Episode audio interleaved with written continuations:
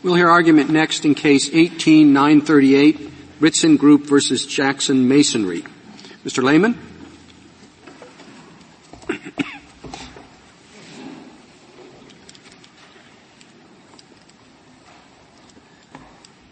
Mr. Chief Justice, and may it please the court. 28 U.S.C. section 158 provides that district courts shall have jurisdiction to hear appeals from final order of bankruptcy judges entered in cases and proceedings referred to bankruptcy judges under section 157. The order in this case merely determined where the parties would litigate Ritzen's contract claim. Under section 158, such an order is not a final order entered in a case or proceeding. As this court determined just four terms ago in Bullard versus Blue Hills Bank, the fact that an order disposes of a proceeding is not, despite what, despite what respondent and the government contends, the test for determining finality. That, in the words of the court, slices the case too thin. Rather, an immediately appealable order is determined by considering the larger process at issue and whether the Order is final by examining whether it alters the status quo and fixes the rights and obligations of the parties. In Bullard, the relevant process was the plan confirmation process. Here, the relevant process is the claims adjudication or the claims allowance process under Chapter 5 of the Bankruptcy Code.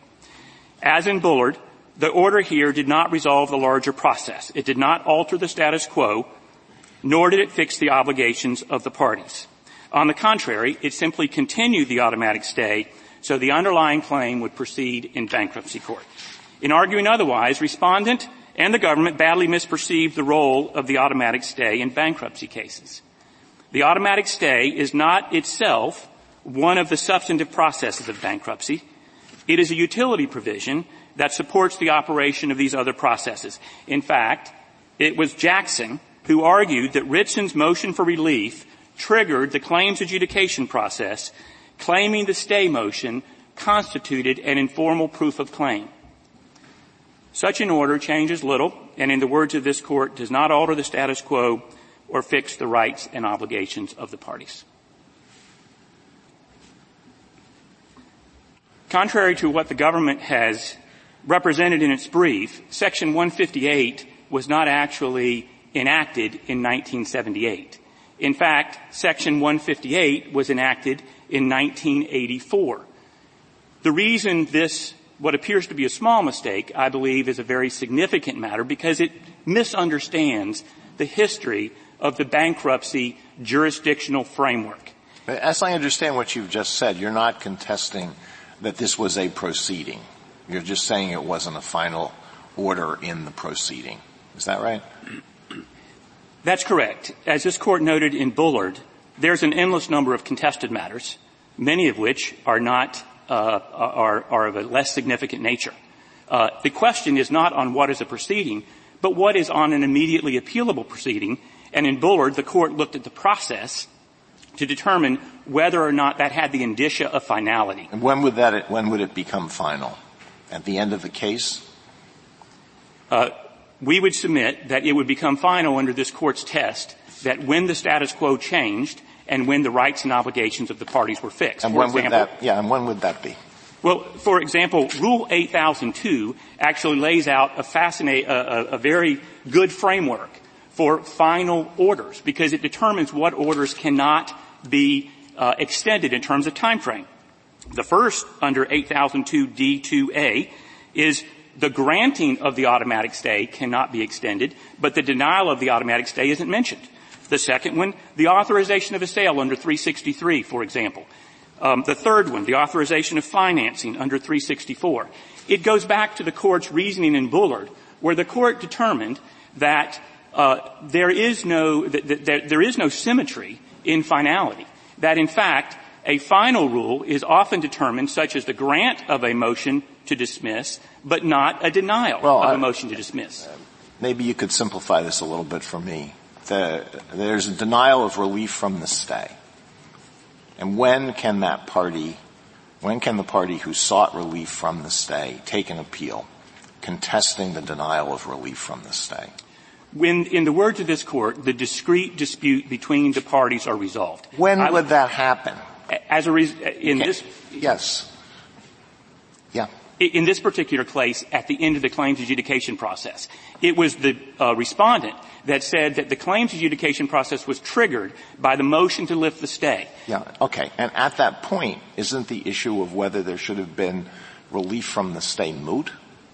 No, this court has recognized at least three different occasions that that is not an unreviewable decision.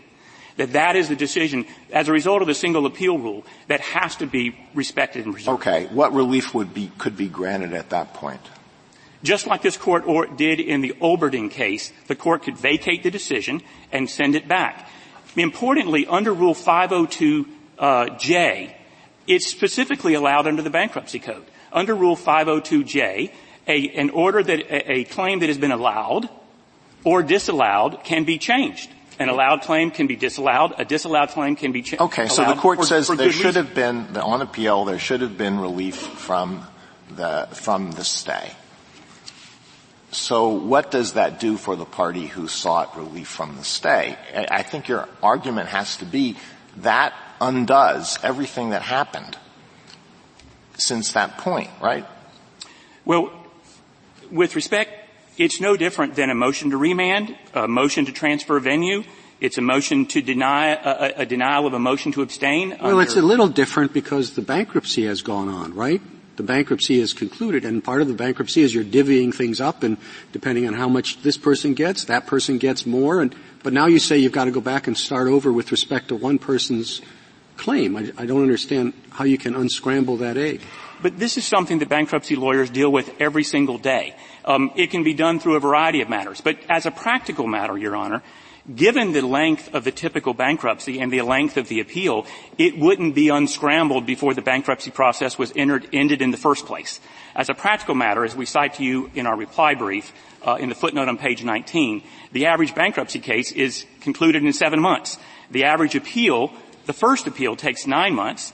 In this case, the second appeal took a little bit less time than that.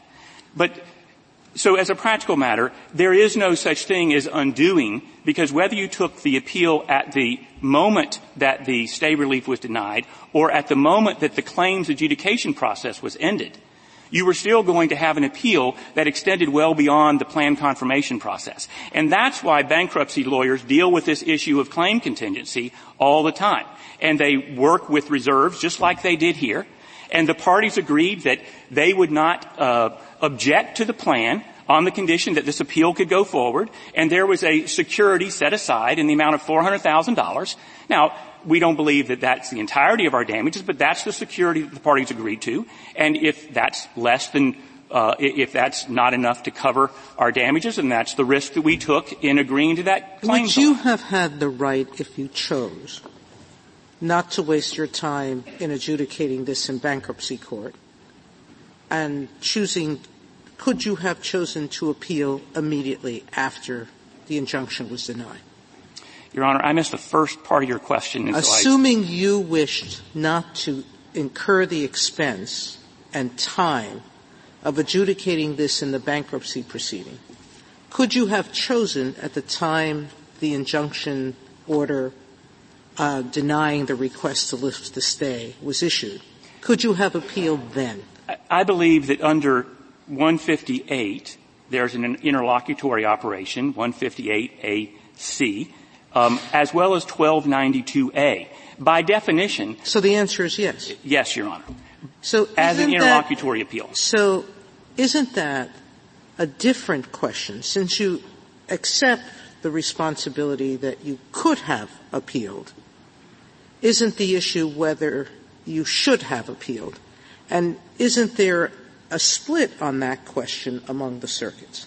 Well, Your Honor. Because I, what you're basically saying is I didn't have to.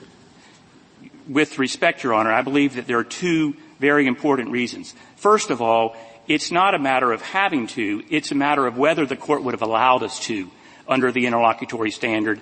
And given the environment that we were in, we did not believe an interlocutory appeal would have been granted. But moreover, oh, so you're answering me no. Well, you couldn't have. I, I, don't know what you're arguing. I, with respect, the question was, could we have appealed? Theoretically, we could have filed an interlocutory appeal. As a practical matter, that's only with leave of court, and we did not. And, and so it wasn't something automatically that we could do. And so, second of all, with respect to the second appeal, the reality was the, the, the relationships between the parties were going to result in the second substantive appeal. The question is whether the court is going to compel the parties to appeal or whether the parties will be able to consolidate their appeals at the end of the discrete dispute. What's the? Is it the case that a creditor says to the bankruptcy judge, Judge, I don't want to be here. Go lift the automatic stay. And the judge says, you're right. Now, can the debtor appeal? Yes, Your Honor. Okay. If the debtor can appeal then, why can't the creditor appeal if he reaches the opposite conclusion? In both cases, I imagine the immediate appeal is given because in many instances, though certainly not all, getting rid of a creditor or keeping a creditor will change in a pretty significant way the nature of the final plan. Now, what have I said wrong?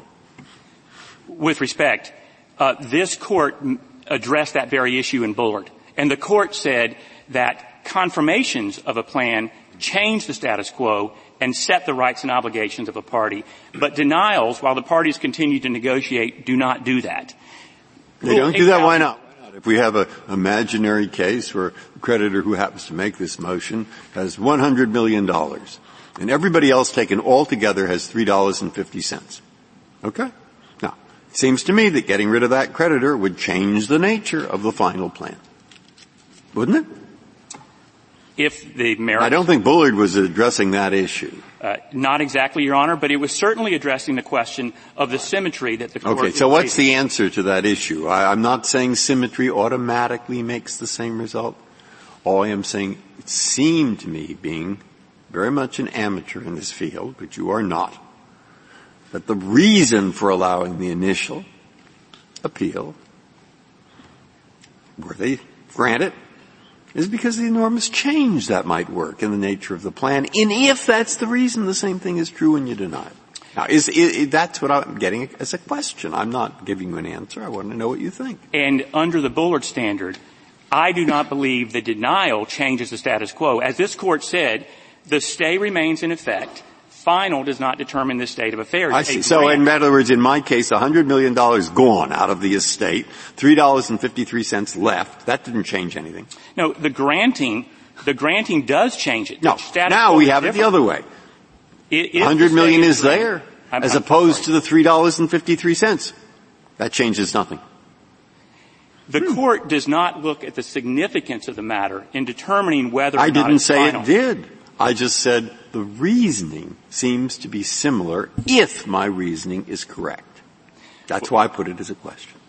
And, and I would submit the court answered this question in Bullard, that unless the status quo is changed, that it's not a final order, because it doesn't end that substantive process. If it's a $3.50 creditor, that is otherwise excluded from the estate by the granting of the stay, that's a final judgment with respect to that creditor. If it's a million dollar creditor and that's denied, the status quo is still not changed. The status quo continues and that creditor continues within the bankruptcy process. Now I may have misunderstood the court's question, but I believe that was an attempt to answer it. Okay. It does assume some facts and evidence that I'm more of an expert, but I will defer to the court.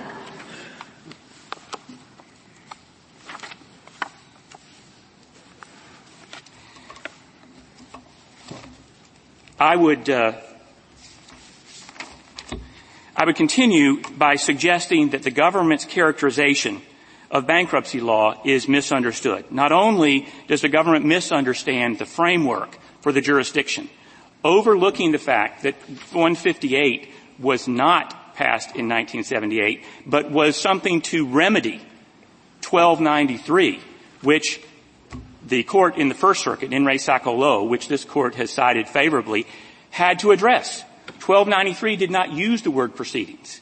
1293 um, uh, was was drafted in a way that required a final order, but without the concept of proceeding. And there, the First Circuit said, we have to.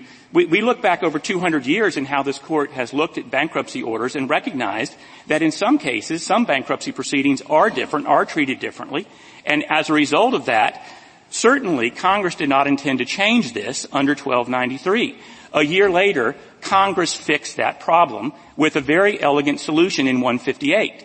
In 158, they included the word proceeding to go back and recognize over the last 200 years that there would be some proceedings in bankruptcy that would be final.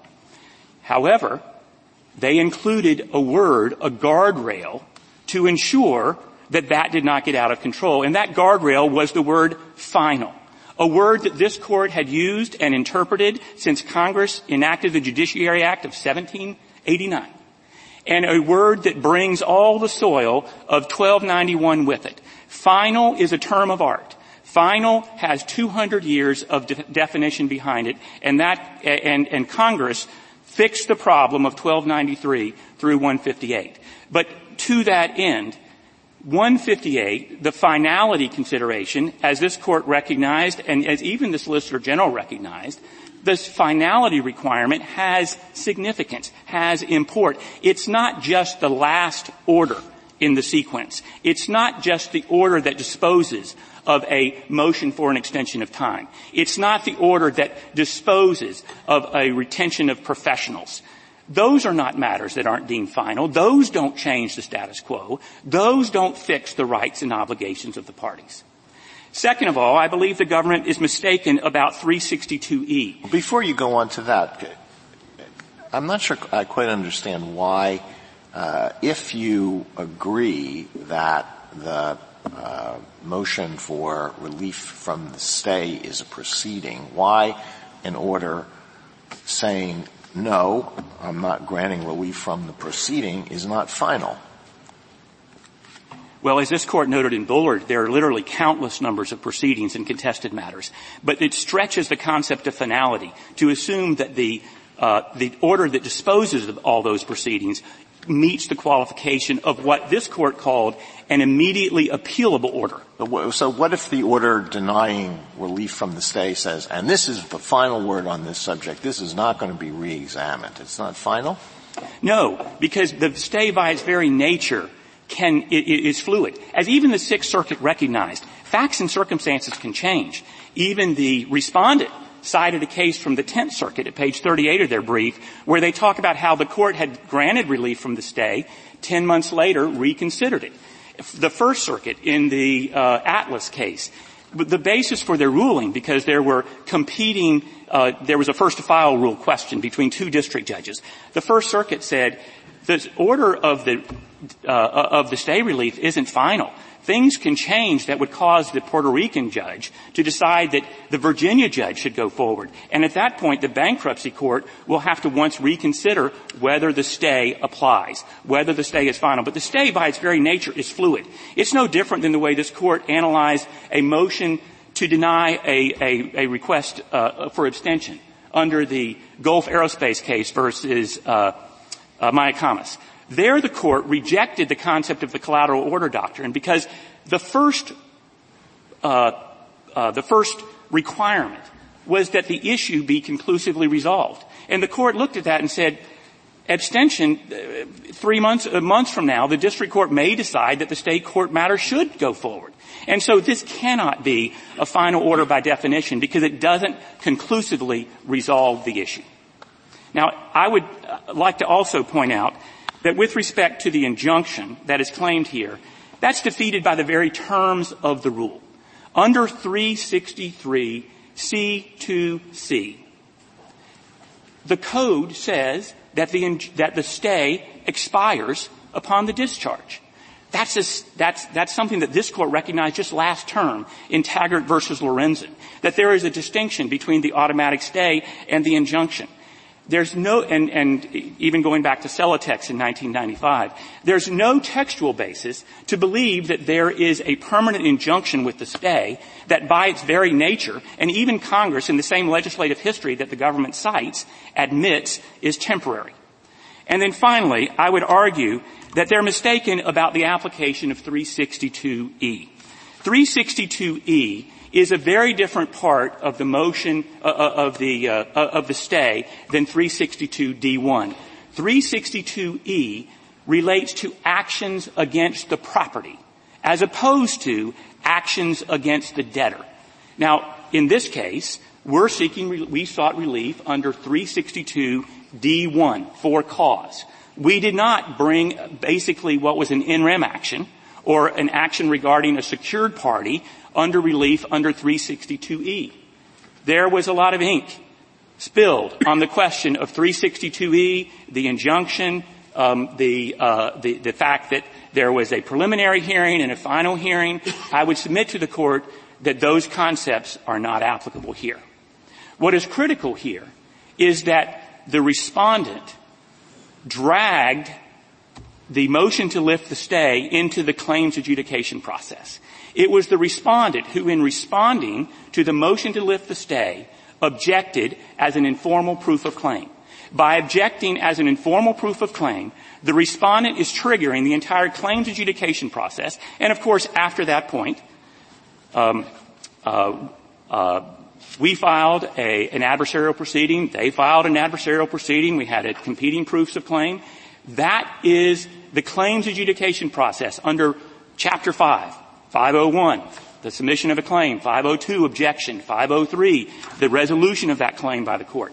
That is the broader substantive bankruptcy process that was resolved here. But this court has never recognized that decisions about where to, where to litigate are final orders when they're denied. When they're granted, that's one thing. That changes the status quo. That dismisses the case. But when they're denied, those are not final orders. And finally, I would uh, also point out that the, from a policy perspective, the question here, as the court looked in Bullard, the court noted that if the court had ruled otherwise, it could possibly give the debtor greater leverage over the creditors because the debtor could hold up the creditors with a threat of appeals. That same dynamic applies here. If you allow creditors, or I should say if you force creditors to take appeals on early preliminary matters, the definition of which is very, it is impossible to define the limits of under the respondent's suggested rules. You're going to tilt the playing field with respect to those negotiations. Debtors are in bankruptcy for a reason. They have limited resources. And to allow or force creditors whose motions are denied I'm not talking about the motions that are granted. That's the exchange we had earlier. But creditors whose motions are denied to immediately take those appeals is going to change the way the bankruptcy process uh, uh, works. Now, I think that we've even seen that right now with the Sixth well, Circuit. Most of the courts of appeals have that rule, though. Well, with respect, Your Honor, I believe that that rule uh, is, dated, is, is based in most of those cases on an outdated anachronism. Under a former bankruptcy rule, Rule 701, the reality is the only two courts to have considered this in any detail within the last 10 years has been the First Circuit, um, and that was three months after their ruling in the Bullard case that this court then affirmed, and the Sixth Circuit. The other circuits, I would submit, their rulings are largely based and if you look at the majority of them over the last two decades, it would be grants or denials in a very summary, often in a footnote or in dicta, as opposed to a careful analysis of this issue. In reality, under the old bankruptcy rule, under 701, they had to file an adversarial proceeding in order to challenge the stay.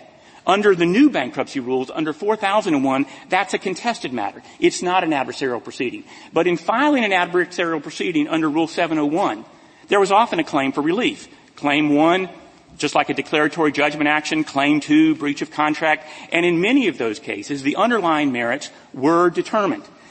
When the rules changed in 1984 from 701 to 7001, challenges to stays no longer were raised as adversarial proceedings.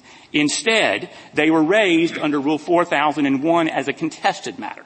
So it's understandable that courts in the 82 to 84 circa were deeming a motion to lift the stay in an adversarial proceeding context as a discrete substantive dispute between the parties that often resolved a discrete within that proceeding.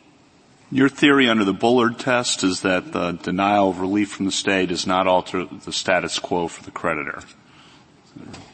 Uh, Your Honor, it doesn't alter the status quo for either one. And uh, why is that on the status quo? I guess this might depend on uh, how you define status quo, but it's going to prevent the creditor from enforcing judgments and seizing property, and the creditor is going to lose money. Uh, so I guess that depends on status quo, but they're going to have effects. No, the status quo is is was was determined at the date of the filing of the bankruptcy.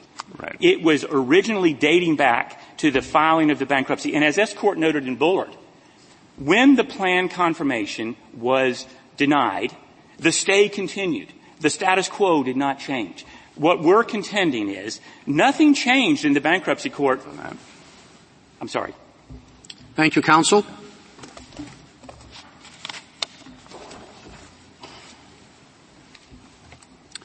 Mr. Dunham? Mr. Chief Justice, and may it please the court, Section 158 of the Judicial Code provides for a district court's jurisdiction over final decisions and orders that are issued in proceedings. In this case, it appears as though Ritzen has conceded that a stay relief motion and a notice to the debtor and a hearing on that motion constitutes a proceeding. So the only issue now is whether or not that order issued by the bankruptcy court was indeed final.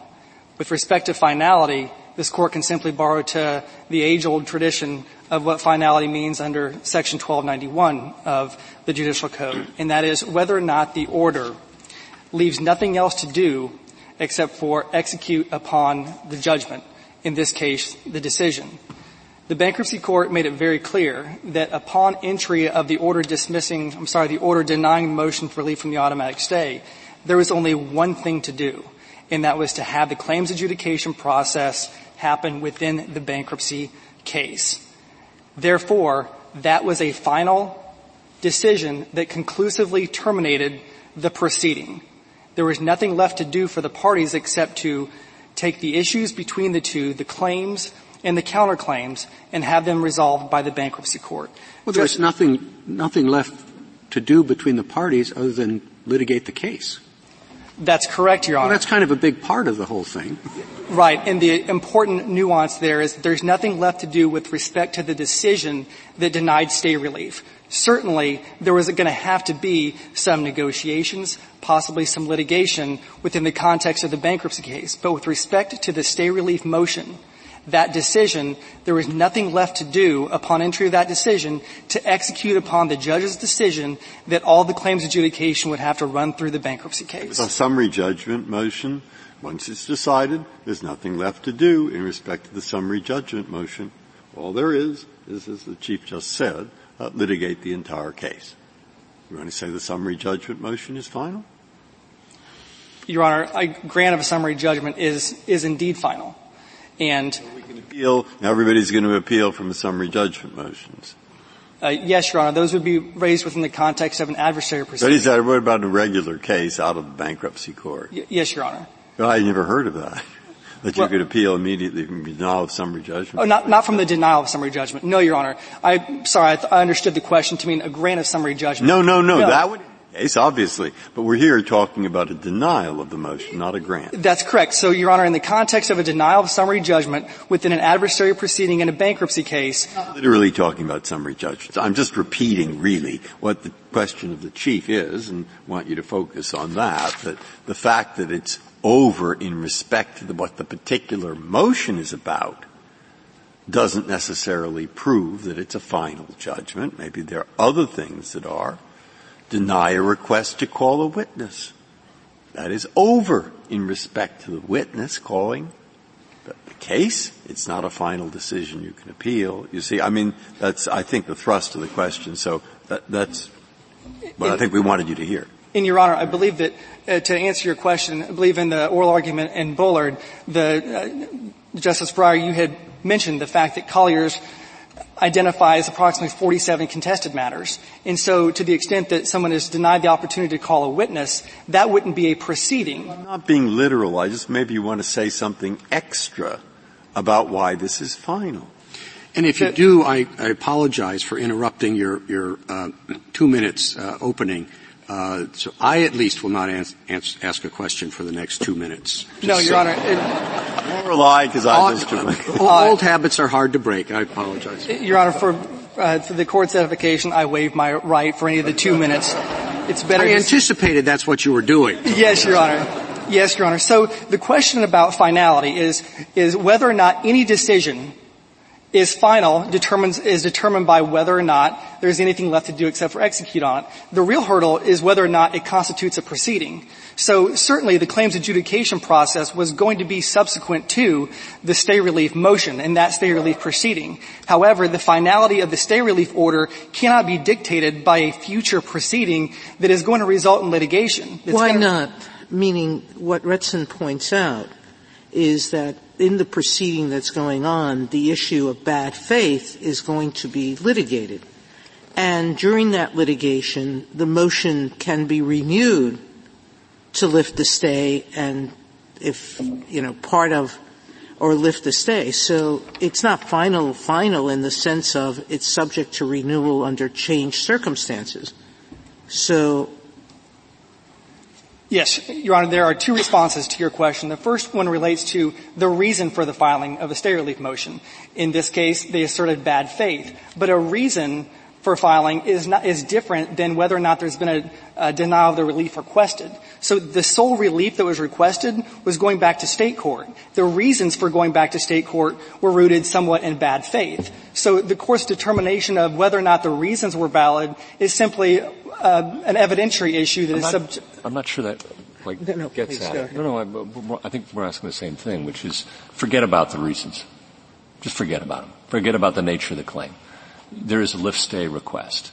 It has been denied. It can be subject to reconsideration later. That's Justice Sotomayor's point. And I think you'd agree with, maybe, maybe you tell me that's wrong. It can't be ever revisited. Um, but if it can be, does that pose a problem for It does not. And I would say that in response to the question about whether or not there could be a renewed stay relief motion, certainly any party can file a motion at any time seeking relief from a prior order that's been entered. However, in the context of a stay relief order that's been denied, any renewed motion, if based on the same facts, certainly is going to be denied for law of the case and for other estoppel Well, no, reasons. no, no. I mean, it, a judge is free to change his or her mind. Uh, during the life of a case and find it persuasive today, but didn't find it persuasive yesterday. That's the nature of interlocutory orders. And I, again, I'm just, I, I, I may be beating the dead horse, but uh, I, I think this is what the Chief Justice, whose two minutes I'm sure is up by now, Justice Breyer, Justice Sotomayor, and now me are asking all basically the same thing. Is how do you call something final if it's subject to reconsideration by a judge for a considerable period of time? And Your Honor, I will submit that reconsideration or the filing of a renewed stay relief motion does not determine that a prior order that's been issued is final or interlocutory. It's simply a creation of a new proceeding if there is a renewed motion based on a change of circumstances. Because like in any bankruptcy case, certainly the facts can change during the duration or the pendency of the case. But To what the- an ano- anomaly. You concede that a motion to dismiss, if denied, is not immediately appealable. Yes. But now you're saying that a motion to lift a stay is, and must, not only is, but must be immediately appealable. There's a dichotomy there. They're the same thing. They're based on the same argument, bad faith. Um, why should we have one piecemeal litigation um, and one not? The simple answer to your question, Justice Sotomayor, is that a motion to dismiss, a motion for a change of uh, venue, a motion for remand, all of those are not proceedings. If they are denied simply because there is no alteration of the status quo and the denial does not fix the rights and obligations of the parties, it doesn't move the case forward and therefore, to use the court's words, it changes little. A stay relief motion is entirely different. That is the opportunity for a court to lift one of the most fundamental building blocks of any bankruptcy case.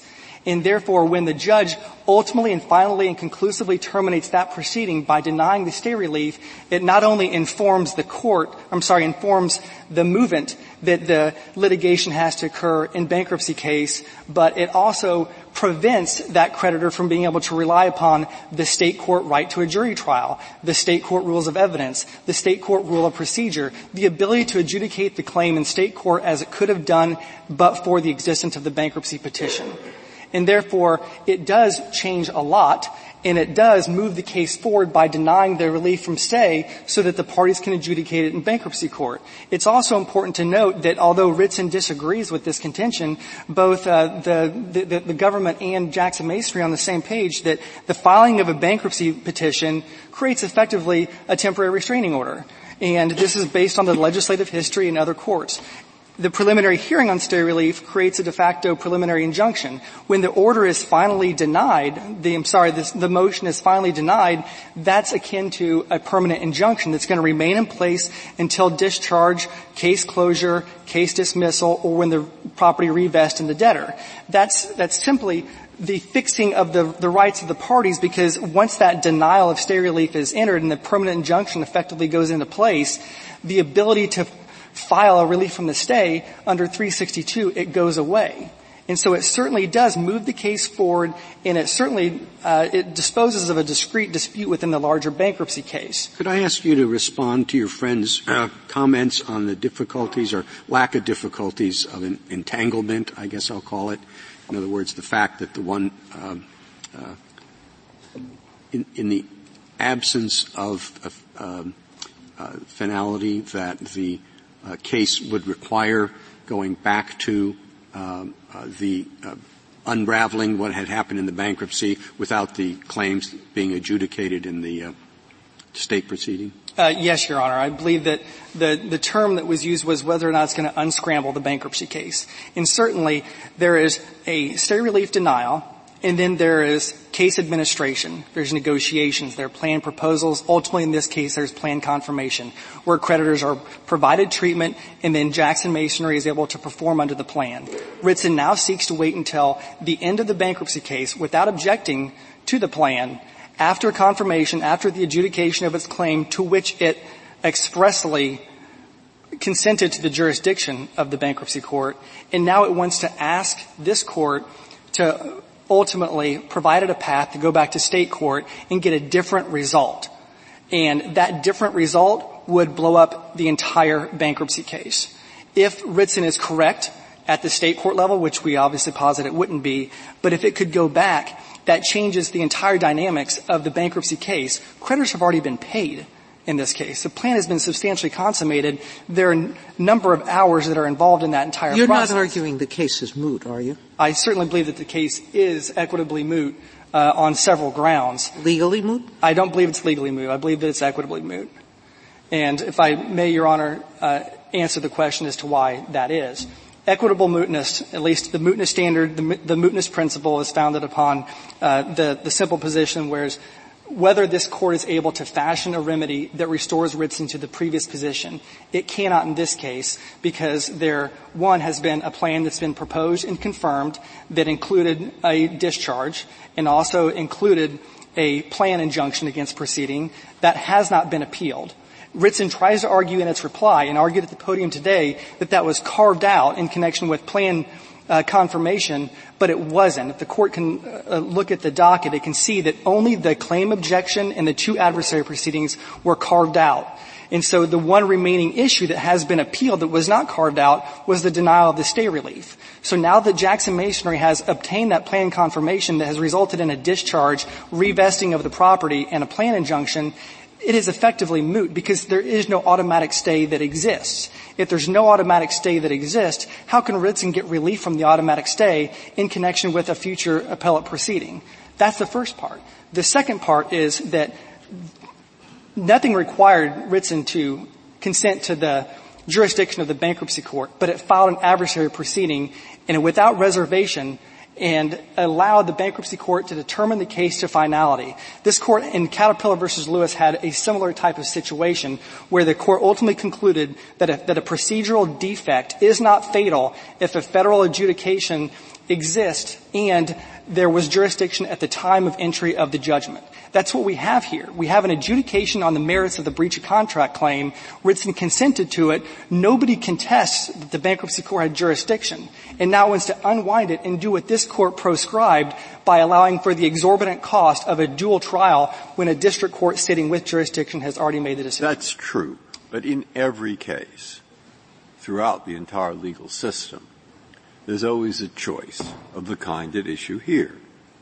If you say that uh, you have to wait to the end of the case to appeal the result you don't like of a motion, if, for example, X wants to leave, the trial, ju- the bankruptcy judge or the trial, no.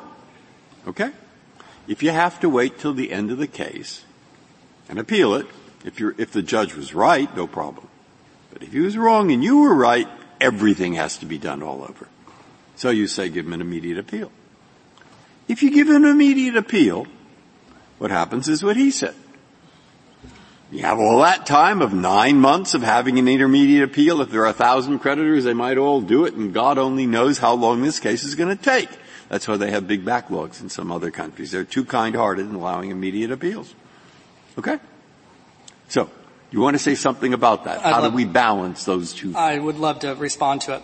And there are two things that I'd respond to it. One is every creditor in the country should be lining up behind our side of the podium here. And the reason is because what Ritzen is proposing is to moot every creditor's ability to obtain meaningful relief on appeal when the stay relief order was denied. And that's simply because upon plan confirmation and discharge occurs, there is no stay in place.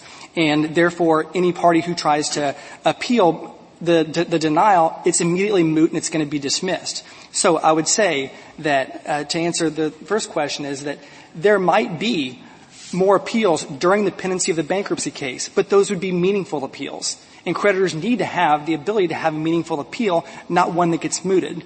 The second issue that I have with uh, Ritzen's position and that responds to Your Honor's question is that we have to presume that actors, that creditors are going to act in their own economic interest in connection with the bankruptcy case. In a case like this, where the bankruptcy court is saying that we're going to adjudicate it through a truncated summary claims adjudication procedure, that a creditor is not going to spend a lot of time and a lot of money on an appeal process just to get to an even lengthier and more expensive state court when it could be resolved debtor side lawyers, we're not afraid of appeals during bankruptcy case. And certainly to the extent that this piecemeal litigation uh, continues to, to crop its head in this case, piecemeal litigation is the concern about extending the length of a bankruptcy case.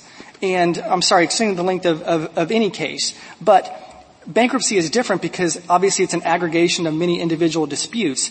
And the, the concern is that if you wait until the end of a case, that's an additional time where a debtor remains in bankruptcy, certainly is not creditworthy when financing is important. It has to incur the United States trustee fees that are always going to be occurring so long as the case is open.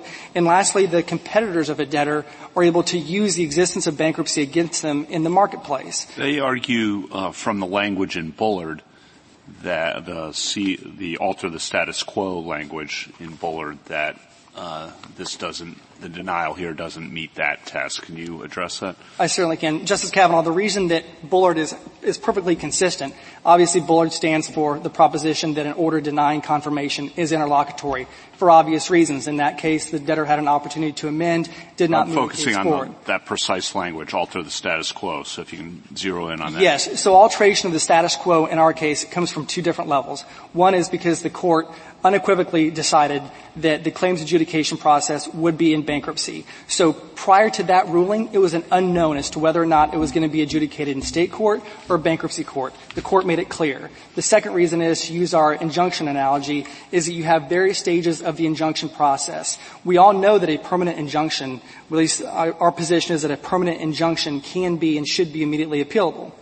And so, to the extent that the petition creates a TRO, preliminary hearing creates a preliminary injunction, and then the denial of a motion to dismiss is effectively an injunction against that creditor for the duration of the bankruptcy case until it gets revisited. So the alteration of the status quo is the fixation of where the claims are going to be adjudicated and also moving it from just being a creditor who has rights under 362 to one whose rights have been fully exhausted under 362. It's true Bullard did use this phrase alteration of the status quo and in a particular context, but do you think we should elevate that to an essential element of finality? Is the final order in a case as ordinarily understood always one that alters the status quo? Sometimes the effect of the final order is to leave the, leave the status quo in place. Your Honor, I, it is our position that the use of the term status quo, I believe, was used, was one time in Bullard, and it came to define really what it took to move a case forward. And so there, in subsequent sentences. So our position is not that status quo needs to be established every time in order for there to be finality. We think status quo is more of a definition of the proceeding as opposed to finality. We compartmentalize it by arguing that finality is looked at by whether or not there's anything left to do. So proceeding does involve the status quo. And so I think that in order to have a proceeding, discrete dispute, significant, and one that moves the case forward. Sometimes that status quo could move the case forward. Um, so our position is not that that should become a new standard. However, even with the alteration of the status quo language used in this case, we believe that the status quo has been altered for the. The Sixth Circuit viewed it differently than you. No, Your Honor. Our, we think seem to think of it as part of the finality order. The Sixth Circuit's opinion, we think, is is perfect because it considered the fact that there can't have finality unless there's, uh, if there is without prejudice.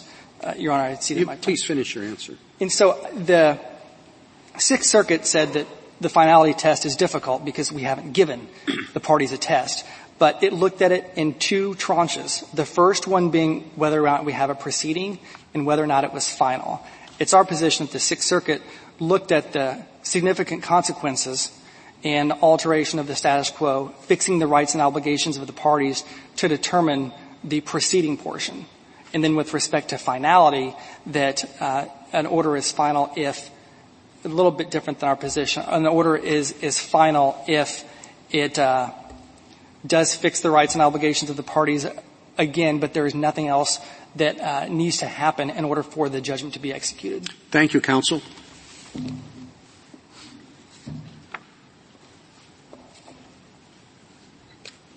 Mr. Suri? Mr. Chief Justice, and may it please the Court.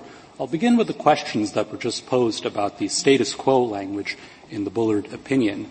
Uh, it depends on how you understand that language in terms of whether we think it would be a good idea to elevate that into an element of the test or not. If all you mean by of which test of proceeding or finality finality, if if all you mean by alter the status quo is uh, fix uh, an obligation that had previously been uncertain, liquidate something that had previously been unascertained, then we're perfectly fine saying that that's a part of finality. If, however, by status quo alteration what is meant is that there is some action out in the world that one party couldn't take that he now is able to take, or vice versa, we think that would be an improper understanding of finality. I'll give a couple of examples to illustrate that. If a lawsuit in which a defendant is sued for damages ends in a judgment for the defendant, you could say in one sense that the status quo hasn't changed. The defendant didn't have to pay damages before the lawsuit ended, and he doesn't have to pay damages after the lawsuit ended, but we'd still understand that that's a final order because that put an end to that lawsuit.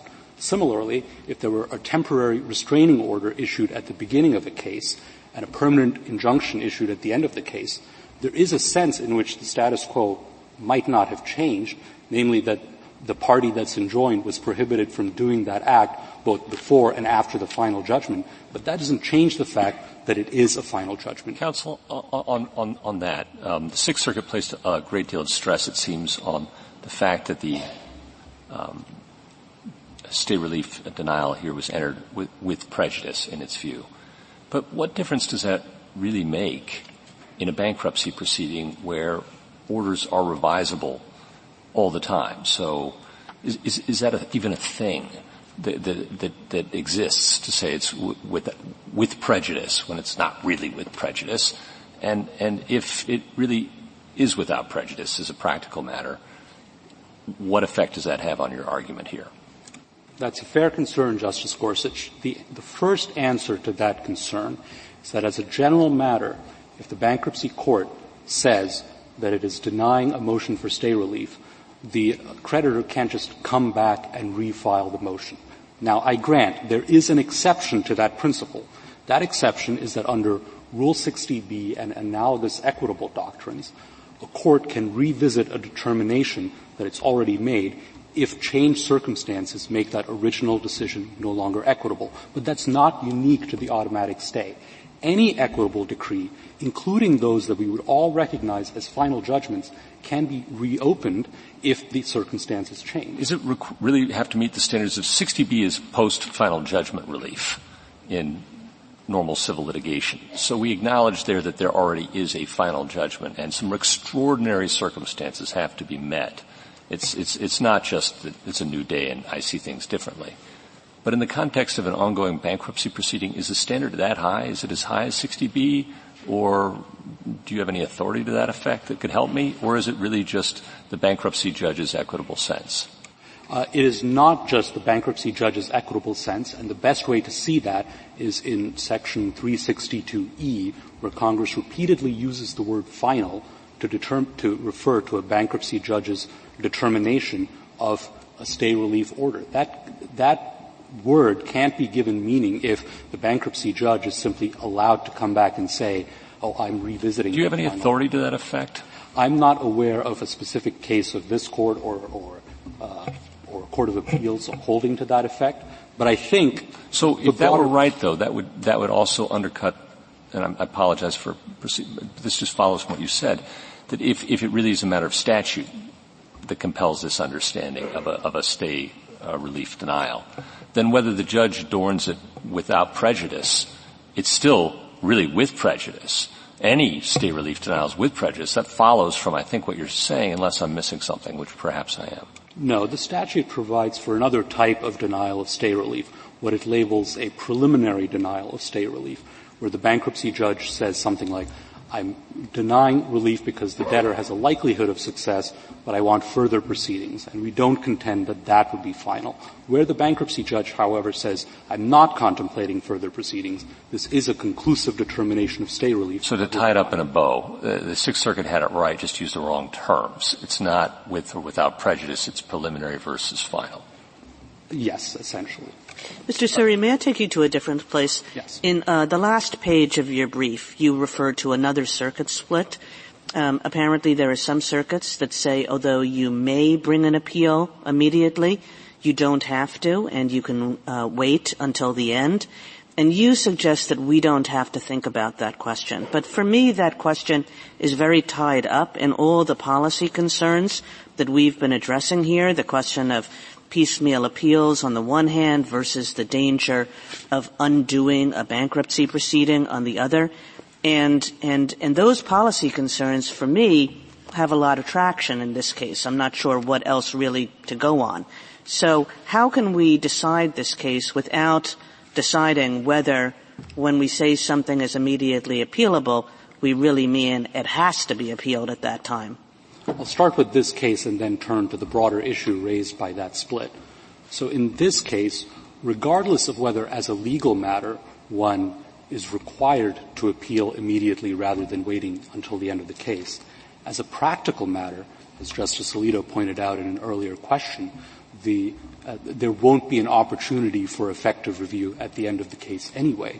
So uh, in this case, as a practical matter, there would likely be a requirement of taking an immediate appeal. Now on the broader question, the issue essentially is when a litigant uh, takes an appeal from the final order at the end of the case rather than the final order at the end of an individual proceeding, is he allowed to raise as a ground for reversal some mistake made earlier in the proceedings or earlier in the case, even if he had an opportunity to raise that earlier on and chose not to do so. The government hasn't taken a position on that, but if it would be helpful, I could lay out the arguments on both sides. On the one hand, in ordinary civil litigation, the rule is that you're allowed to raise any error made along the way in the case at the end when there's a final judgment, even if under the collateral order doctrine or some special interlocutory appeal statute, you had a right to take up the appeal earlier on and you chose not to do so. On the other hand, there are good reasons to think that bankruptcy might be different.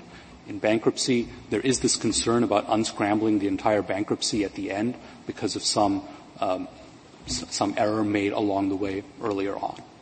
Uh, so I, I, I think in this particular case, the court doesn't need to know the answer to that question in order to resolve whether an automatic. You're suggesting then that this kind of relief and motion to lift the stay should never be considered revisable at the end, but there may be other types of motions that should? I'm a little confused.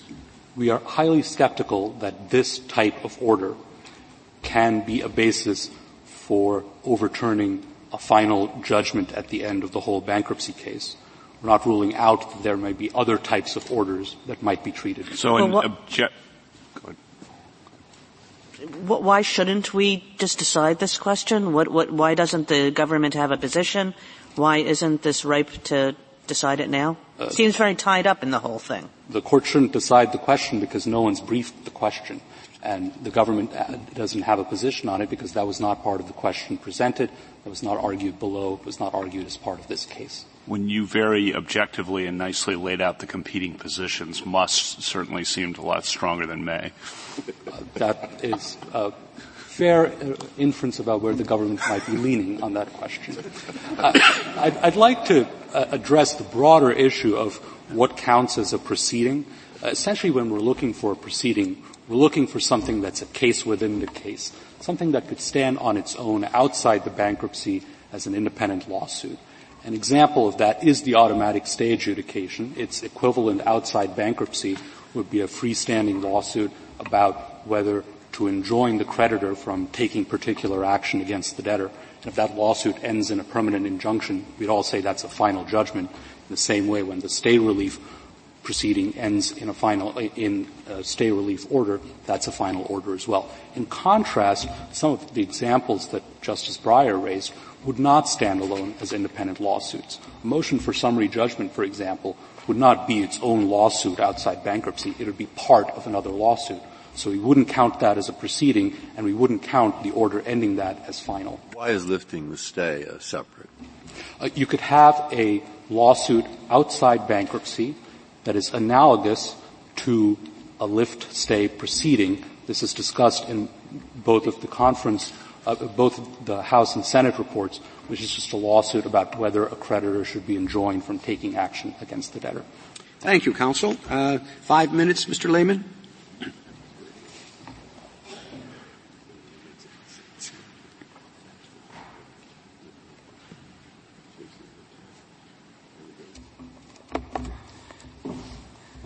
Thank you. I'd like to begin with where the government ended and then move through some of the questions that were raised. But we have here today the same arguments that the government presented last time. Last time, they took the same position that the court should determine the finality of the order based on the proceeding. And the only difference here in their briefing is, well, now it should be proceedings that are significant. The court rejected that logic last time, and it should reject that logic again this time. In this case, I would strongly disagree with my friend who suggests that the stay has an equivalent proceeding outside. Unlike, there, there are things that are similar, such as the claims adjudication process, that's a state law contract type of claim. Um, a DIP financing, debtor in possession financing, which would be like a state court lien dispute or a 363 sale where a state court complained to enjoin the sale or quiet title. But the idea that the stay has a parallel common law state cause of action is not something that is supported and is not something that there's any basis in the briefing to suggest. Now I'd like to go back to the questions raised, by Justice Sotomayor about revisiting the automatic stay. And I'd like to address the four points that were given. First of all, um, the respondents actually cited a case to the court that changed that. On page 38 of their brief, the Glen, the Gledhill case from the 10th Circuit actually granted relief from stay and 10 months later then reconsidered and changed that. Of course, we've granted other circuits where the, the result was the opposite, where the court did, uh, denied relief from stay and recognized that that might change later. Uh, number two, um, there was a suggestion by my friend that it would require a new proceeding to, to renew the automatic stay. That's exactly true no different than in Bullard, where it required a new proceeding for a new plan confirmation, but the court recognized that didn't change the analysis. The fact that a new plan would have to be submitted under a new proceeding did not suddenly make the old proceeding an immediately appealable proceeding. Uh, number three, the respondent suggested that the motion to dismiss was not a proceeding, but in fact that is. In fact, it's deemed a core proceeding under 3, uh, 157B. And then finally, the government suggests in a rather surprising way that there's no basis to suggest that 60B, or, or that we have to have 60B as the standard for revisiting the automatic stay with absolutely no authority to support that view other than the suggestion that 362E somehow imports a standard under 60B. First of all, there have been no cases to suggest that. In fact, the only cases that have been submitted to this court suggest just the opposite. But the respondent and the government continue to ignore the fact that 362E relates only to actions against the property. And if the court would look at the uh, appendix to the government's brief, we did not include 362E because we did not believe it was relevant. But on the government's brief at 4A, if you read 362E1, the provision provides 30 days after a request under subsection D of this section for relief from the stay of any act against property of the estate under subsection A of this section. Now, with respect to the questions about the permanent injunction, again, neither party has addressed the question that by definition, under the statutory rules, 363, uh, 362 C2C says that the stay expires. The word injunction is nowhere in 362. The stay expires on the discharge, which is what this court recognized last term in Lorenzen. And by definition, it cannot be a final order because it is not a final injunction. It very well may act as a preliminary injunction under 1292A, but that is something that this court and Congress recognizes that an interlocutory appeal, not a final order. Now, with respect to the question about the scrambling of the eggs, um, the concern of the court has been addressed by what exactly happened here. First of all, the creditors have been paid as the respondent representative, but they all got 100 cents on the dollar. That was represented from day one. And that was in part the basis for the bad faith claim that the bankruptcy was filed inappropriately. So the fact that the debt, that the creditors were paid 100 cents on, I see my time. You can finish your thought. The fact that the, uh, the creditors uh, received 100 cents on the dollar did not mean that this will be unscrambled, but the, and they received 5.6 million dollars in cash since then that we believe would satisfy any problem that we have. Thank you very much. Thank you, counsel. The case is submitted.